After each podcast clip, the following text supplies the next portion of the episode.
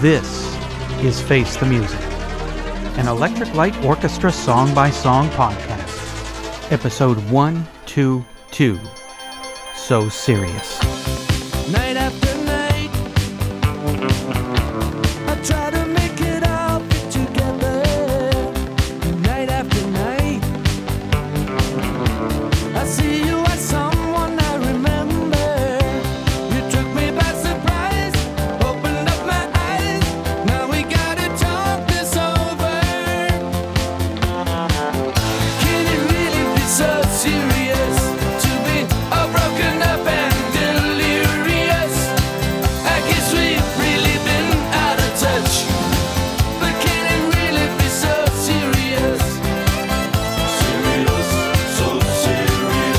What's that song all about? So Serious is the second track on Balance of Power. In a 1986 issue of Soundcheck, Jeff Lynne said, Some songs come really quick, like So Serious. The words to that came very quickly. It's about a relationship. It could be a relationship between two people, or two countries, or whatever. People are always going round being fed up or wishing they hadn't done something, or wishing things were different. But it's probably not that serious when you get down to it. If you just talk to somebody about it, it probably all goes away. It's better than sitting there brooding about it. in a 1986 British radio interview by Paul Sexton, Jeff said, I think my favorite track is probably So Serious because it's so simple and it says a lot of things. Lighten up, Francis. I'm Eric Paul Johnson. And I'm Eric Winsenson. I liked So Serious. And I never thought I would hear myself say that. Uh, it's not like I always hated it. It was just kind of like it's there. I don't I don't mind it. It's fine if it pops up. It doesn't really do much of anything for me.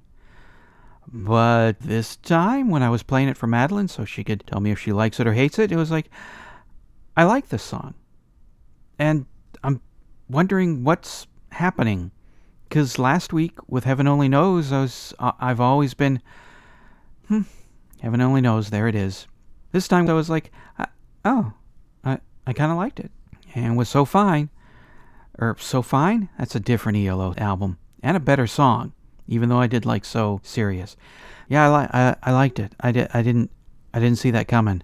And I wonder if time has changed me or if time has changed the album to where it's like Am I going to wind up liking Balance of Power after 34 years of Balance of Power?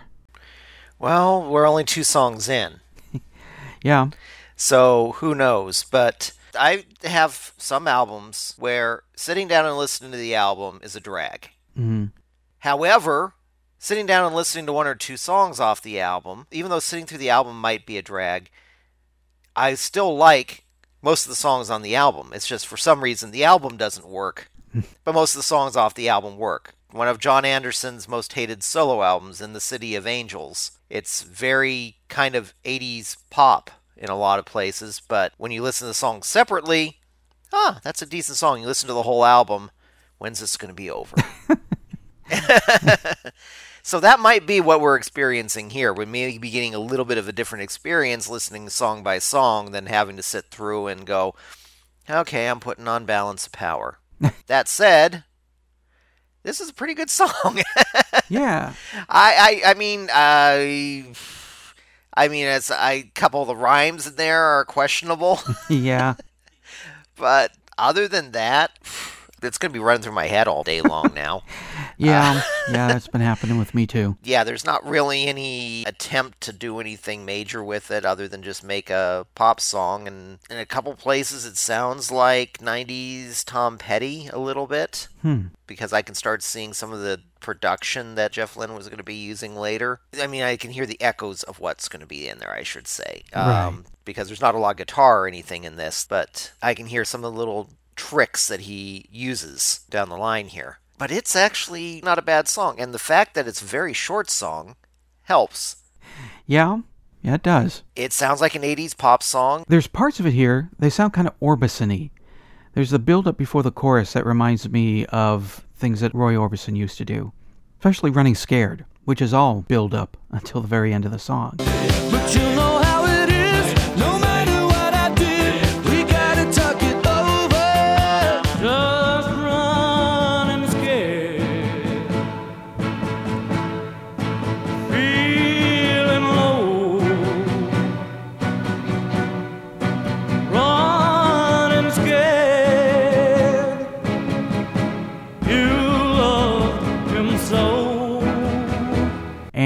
Beatles liked it so much that they used it on Please Please Me, which I can also hear a little bit of during the chorus, like around near the end of the chorus, before it gets back into the song. Come on, come on, come on, come on, come.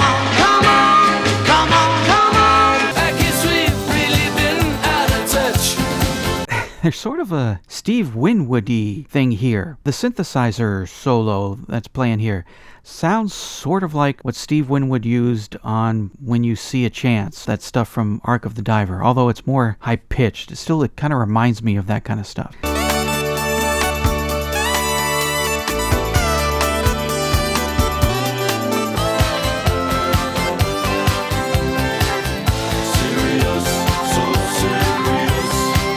I was surprised in the video to see them throwing in the cello and the violin. Even though there is violin in it. I mean, at least in the video version, there's violin. There's that little tiny violin portion in the video that actually goes along with Mik Kaminski playing it. I you know I should have checked out the video before we did this. I didn't Yeah, even because think it's got a cello and a, and a violin in there. You do not hear any cello throughout this entire song. Well- so I do not know why they've got a cellist in the video. Other than, hey, we're still Electric Light Orchestra. Let's drag in our cellist. But Mik Kaminski's in the video, and at least in the video mix, which it looks like the video mix is different than what's on the album, according to the Jeff Lynne database, Mm-hmm. there's a little tiny, at least I don't know if it's real violin piece or if it's Richard Tandy doing a synthesized violin on the song, but there's a little tiny violin piece that goes along with Mik Kaminski's appearance in there playing the violin. So, hmm. I mean, I do remember the video looking very, very 80s, very 1986, with things being all fluorescent and all the, the video tricks and all of that. I don't know why I blanked out on Mik Kaminski. Of course, it's been a, maybe about a year since I last saw it, because you can buy it on iTunes, which I did, of course, even though at the time I was like, eh, so serious. Well, now I gotta I gotta watch it again. the video uses different shades and everything, but it's basically all the shades used in the album cover. Yeah. So it kind of films different things and shades that were used for the album cover face and then puts it all together at the end with the different cells and everything. I know they were using gels on there or something like that, so yeah. um, for filters. I don't, at least on MTV, it does not say who directed the video, but I'd swear some of the way that it's filmed and some of the exposure on there, except for when it gets into the filters, it looks like Storm Thorgerson a bit because his videos tended to look like his album covers. He's the guy behind Hipgnosis. I, I see Eric Paul nodding there, so he's going, "Who?" Uh-huh. So Hipgnosis. Now Hipgnosis. You'll probably know Hipgnosis on the album covers because they did a lot of those album covers like Yes is Going for the One, Scorpions Love Drive, Bad Company's Desolation Angels. You know that one? I think so, yeah. Okay. All the Alan Parsons and Pink Floyd albums. Okay, those I know better. Okay, so there we go. Yeah. Wish You Were Here is one of his classic ones. Yeah. Okay. Okay. So he has a certain way of framing and a certain way of doing an exposure and a certain way of preparing his photos to where they look. You can always tell it's his work no matter what. Mm-hmm. And his videos tend to be the same way. If you've ever seen the video for Turn It Up by Alan Parsons, I've not. it looks like basically a lot of his album covers. Mm-hmm. So that's what I was thinking is that the way the hair is done and everything, he always had everybody do their hair in a specific way and always had everything framed specifically. So that's why I was wondering if he might have had something to do with that video. I don't know. It's it's like I never really think of the director of videos, which is really kind of weird because it's the band doesn't have anything to do with the videos. They might have like a tiny say, and I'm not talking about ELO. I'm talking about bands, musicians in general. They might have some sort of say like, "No, I'm not putting on a peacock outfit." But um, for the most part, bands show up. They have instruments handed to them, or they bring their own. They don't plug them in, and someone plays a tape, and the director says, "Lip sync, pretend like you're playing this," which I, I, I just when I was 13 and 14, I totally bought into it. I was like actually shocked at some point when I found out what they're lip syncing. And then when we, you watch the videos for Scandal's uh, "Goodbye to You," and I'm thinking they're getting a lot of noise out of those electronic instruments or electric instruments that are not plugged in. Yeah, so you, I, I just I don't know. To me, I never really thought much of the directors. I always thought there's the band. Band doesn't do anything. They show up and play their instruments. Director says run, they run. Director says react, and the musicians put their acting skills to work, which shows why they don't really do a lot of movies. Exactly. yeah. Sometimes the band directs, and uh, you can always tell when the band directed because you're laughing the entire time through the video. Yeah. Because Yeah. Yeah. you find out that they're not directors either. Yeah. Yeah. But no, a lot of popular filmmakers have come from directing videos and everything. But Thorgerson was more of a photographer, so his stuff looks like photography. That's why I love Stanley Kubrick so much. Everything he does looks like photography. But yeah, Russell Mulcahy, who did Highlander, he directed all the early Duran Duran stuff, like Rio and Hungry Like the Wolf. David Fincher directed Janie's Got a Gun for Aerosmith, and he's directed all this stuff like Seven and Zodiac and Right. I think didn't Spike Jonze not Spike Jones, but a different. yeah, He directed videos before he got into movies, didn't he? Yeah, Fatboy Slim. He directed Yeah. the one with um, Christopher Walken in it. Yeah, the one with Christopher Walken flying around the room. Yeah. And then uh, came being John Malkovich, which I thought was pretty freaking awesome. Have you ever seen her? It's it's on my watch list. That one's good too. So that's what I'm saying is that it's always. It's not that it's a great video. It's just that it struck me that it might be this particular person. I think we've gone completely off the rails This is on the video this- part. This is expanded episode material. But I still think the Hold On Tight is probably the best video they've done. At least video where it's typically what we consider a video, not just standing there performing. Okay. Well, I think both of us are kind of like, yeah, okay, we like So Serious. I d- didn't see it coming, but yeah, we like it. Right. I'm not going to be so serious as to not like this song. There you go. And that's where we end it.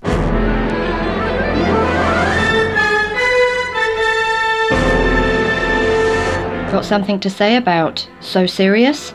Then call the telephone line voicemail. Six two three eight five zero three three seven five. Call now.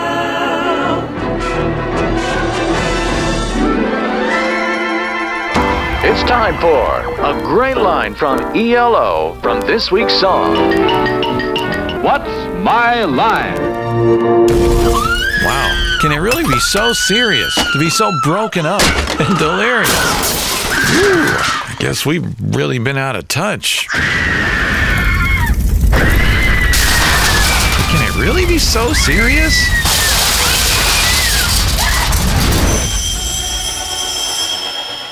Was it a hit or was it? So Serious was the second single released from Balance of Power. It came out on April 18, 1986 in America, where it didn't make the charts. Endless Lies was the B-side. The picture sleeve for the single was distributed in limited quantities on the eastern coast. The rest of the country got a plain white sleeve. It was released in England on May 2, 1986, backed with the non album track A Matter of Fact. The 12 inch single, released only in the UK, also included A Matter of Fact with different lyrics. The single petered out at number 77. It was covered by Cloetta Paris in 2008. Well, good old everybody. It's me, Dono, not Troy, and I'm from donostump.org, and this is my take on So Serious. Without the old pizzazz of the 70s ELO, what do you have left to keep the show going for just one more album? I'm afraid it's something like So Serious. New direction for a new era? Normally I'd buy that, but when you sense the light at the end of the tunnel for contractual business reasons, and there were indications of this just before the album was originally released. It takes the drama out of everything, and in Jeff's case, a certain amount of steam. For those of you who missed Bevan's drums, this track should take care of that worry, as this is not so cut and dry as the last album. Both slight and bombastic touches he is known for are littered throughout, only a tad much down. But he has still enough punch to let your ears know he is there, and that's good enough. This is not to say there's no energy and pulse with So Serious. At the very basic, it is tracks like this and Balance of Power that demonstrates Jeff's stable and fine talent for crafting pop songs no matter what era, technology, and taste. Fanboy belly aching aside. To be honest, I would rather hear something like this than anything by ELO Part 2. Thanks again, Bevan. Bring on the hate mail, you crybaby fanboys. Just another example of knowing what to say and when to say it.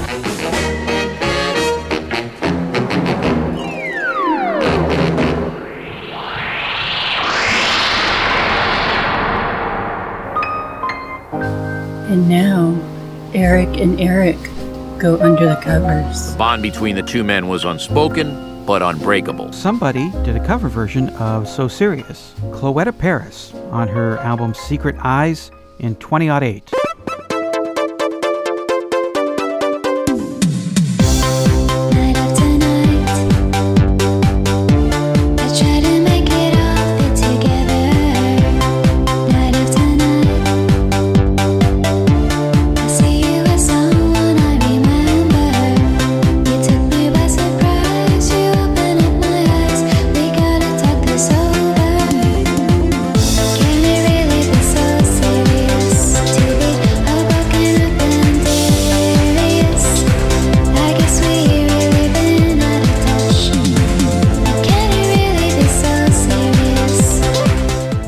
Her. Looked her up. She's a Swedish synth pop artist. And from what I understand, anybody who's bought the album says the album's pretty darn good. Which, if it's any sign from her version of So Serious, I, yeah, it's probably something that I should be picking up because I was surprised that I liked the ELO version because I didn't expect to like it very much because it's from Balance of Power, but I did, and her version is just as good or even maybe a smidge better because um, since it was an 80s pop song, synth pop works great with 80s pop. And so this knocks it down to just that bubbly synthesizer sound. And it works perfectly with it because you know, it's a simple song in the first place. So not too much to do with it other than just let the background go and sing. And she's got that kind of high pitched voice you expect from somebody doing this type of music and works perfectly. I thought So Serious was a really, really poppy pop pop song. And then I heard this and it's like, wow, the song can get more poppy. This isn't my kind of music. You're not going to find this kind of stuff in my playlist, record collection. So when I heard it, I was like, oh, eh, it's not so bad. I mean, the tune itself is, like we just said a few minutes ago, I like So Serious.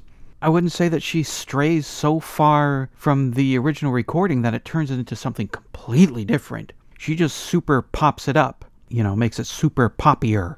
So it's really it's it's not a bad song. I I, I kind of liked it. I don't like breathy voices. I just don't like how it hits my ear.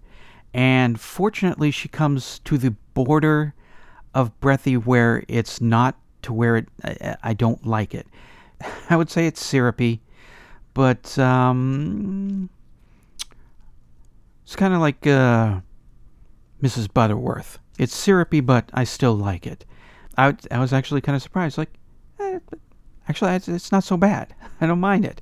I'm 51 years old. I shouldn't be liking this 12 year old girl kind of stuff. But it was like, that's catchy enough. I don't mind it. Believe it or not, this is not 12 year old girl kind of stuff. This is stuff 50 year old men listen to. because it's a throwback to it. Synth pop is a lot of times a throwback to the sound of Depeche Mode and hmm. Human League and everything. So it's trying to appeal in some cases to people who remember that type of music.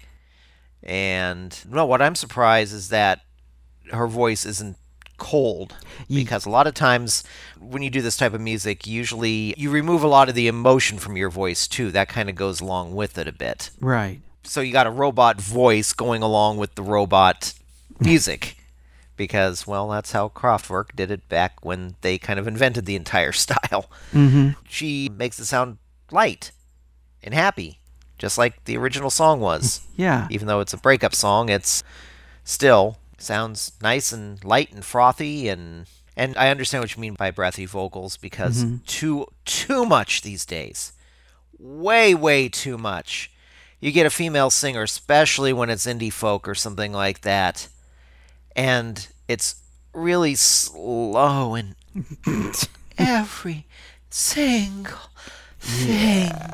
Yeah. and especially when they're covering something that you know and you're just get on with it I, it, I, it, oh god those advertisements for stuff like killing eve and uh, hannah and everything like that whenever i see those advertisements for those shows and they're not shows that i that are particularly aimed at me that i watch either but they always have those breathy female Mm. singers on there just to make you know that this show features empowered women Which Yeah. It sounds more like she's hiding behind the couch, which I don't know how empowered that is, but well, the couch is the is usually the wife's superpower because if you misbehave, that's where you're going to be.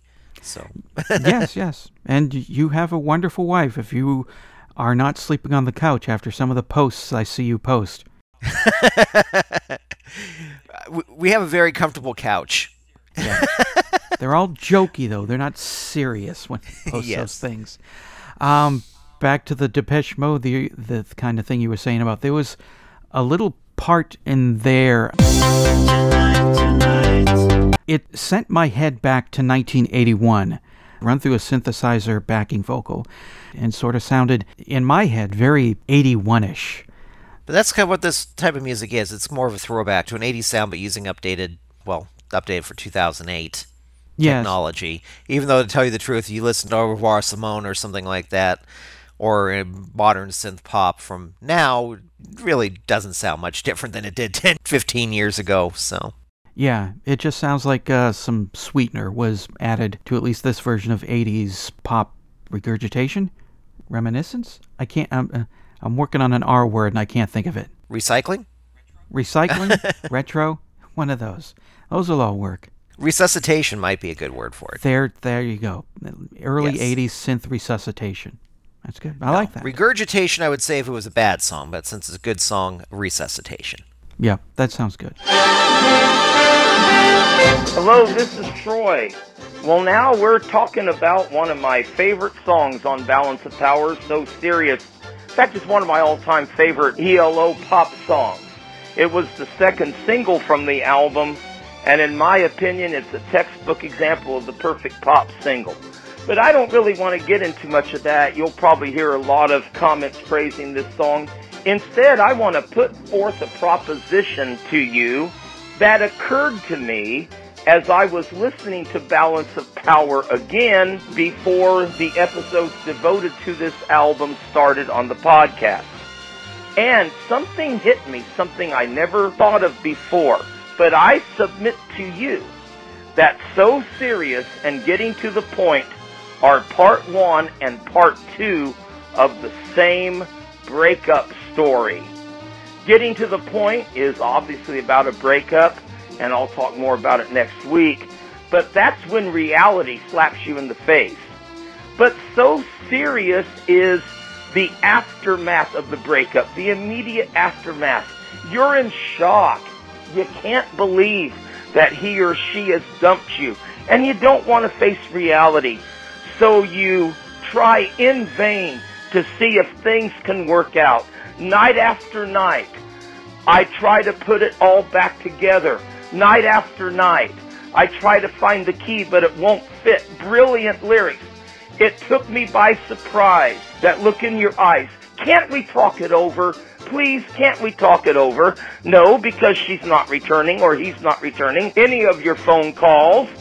And they've reported you to Facebook for being a Facebook stalker, so no.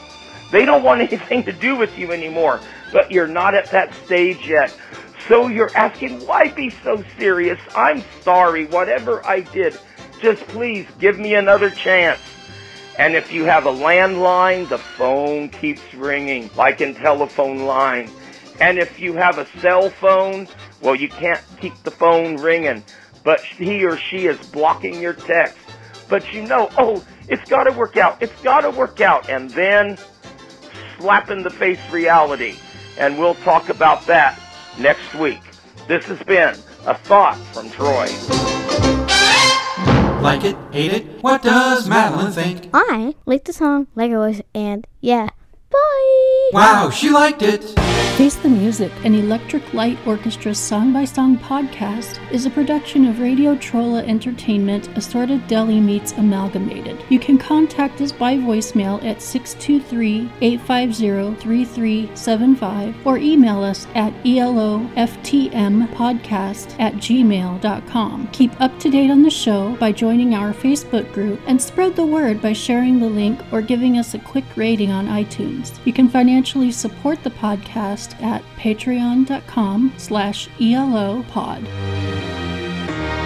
Next week, episode 123, Getting to the Point.